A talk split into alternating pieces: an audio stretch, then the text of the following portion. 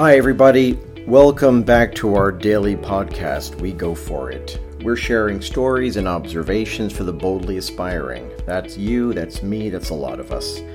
This podcast is brought to you by Norman and Advancing Life Projects. Let us help you advance your life project. In this podcast, we embark on a transformative exploration of personal growth and development. We do this in order to improve and enhance the results we are getting in whatever worthy endeavor we have seriously chosen and are committed to. Well, thanks for joining us. We're on our 365 day Best Wishes for You series. This is episode 37, and our wish of the day is May you never surrender your dignity. I think that's an important word, and there have been many times in my life when I've been vulnerable, where I have made a mistake, or I have left myself exposed, or in a situation where I was vulnerable, for lack of a better word.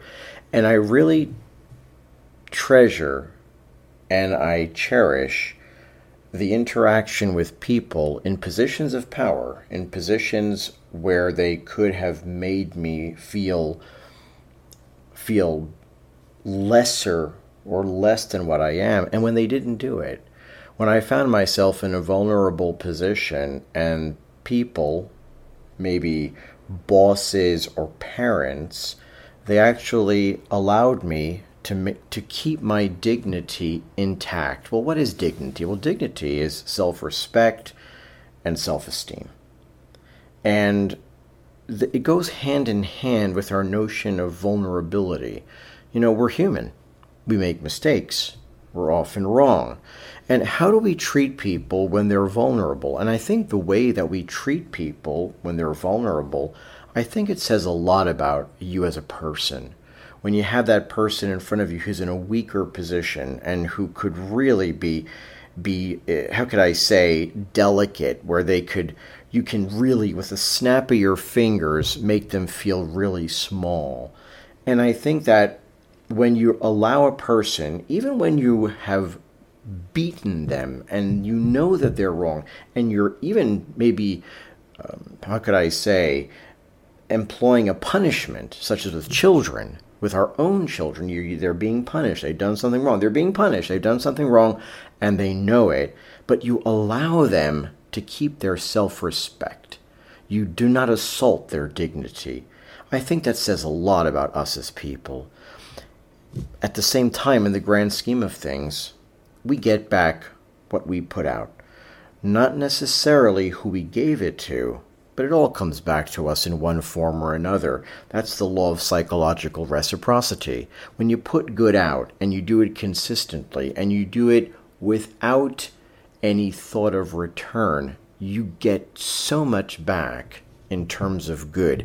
It rarely comes back from the people we gave it to, but it comes back to us. And the same thing for negative. You put some negative out, you, you make somebody feel diminished, you make somebody in a vulnerable position feel like less of a person. At some point, that's going to come back and it's going to hit you. So, just from a very self, self, how could I say, self preservation point of view, it's important to pay attention to what we're putting out and allowing people to maintain their self respect and their dignity, I think that's probably one of the biggest gifts you can you can give someone. I've been working for a long time, particularly in the teaching business, and I'll always remember one particular boss who was imperfect and sometimes a bit overbearing. But there's one thing that I'll always be grateful for, no matter what situation I was in, and I was in several situations where I was completely vulnerable and exposed, he always allowed me to maintain my dignity. And for that, I will be forever grateful. Now, if we talk about kids, for example, I mean, who are the most vulnerable and beholden to us? That's our kids.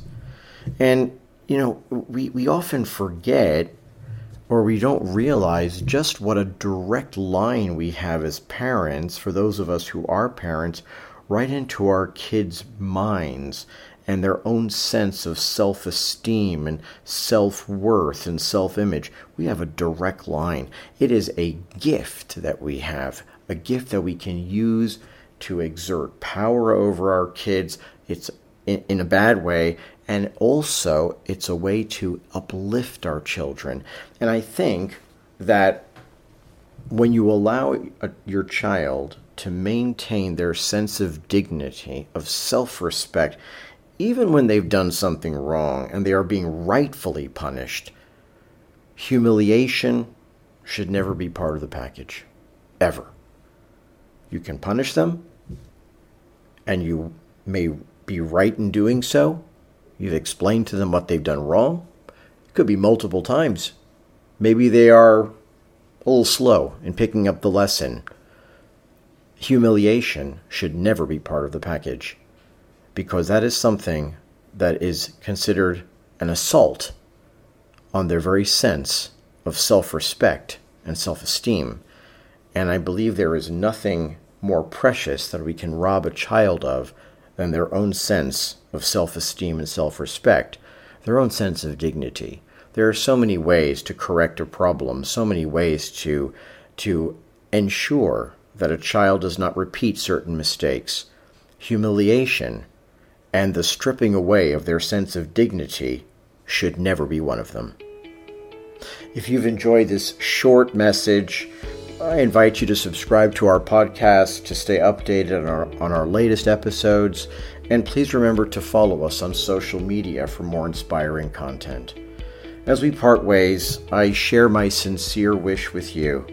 May you never surrender your dignity, and as an extension, may we always safeguard the dignity of others. Until next time, take care, be kind to yourselves and each other, and remember that ultimately you hold the key. Thank you for your time.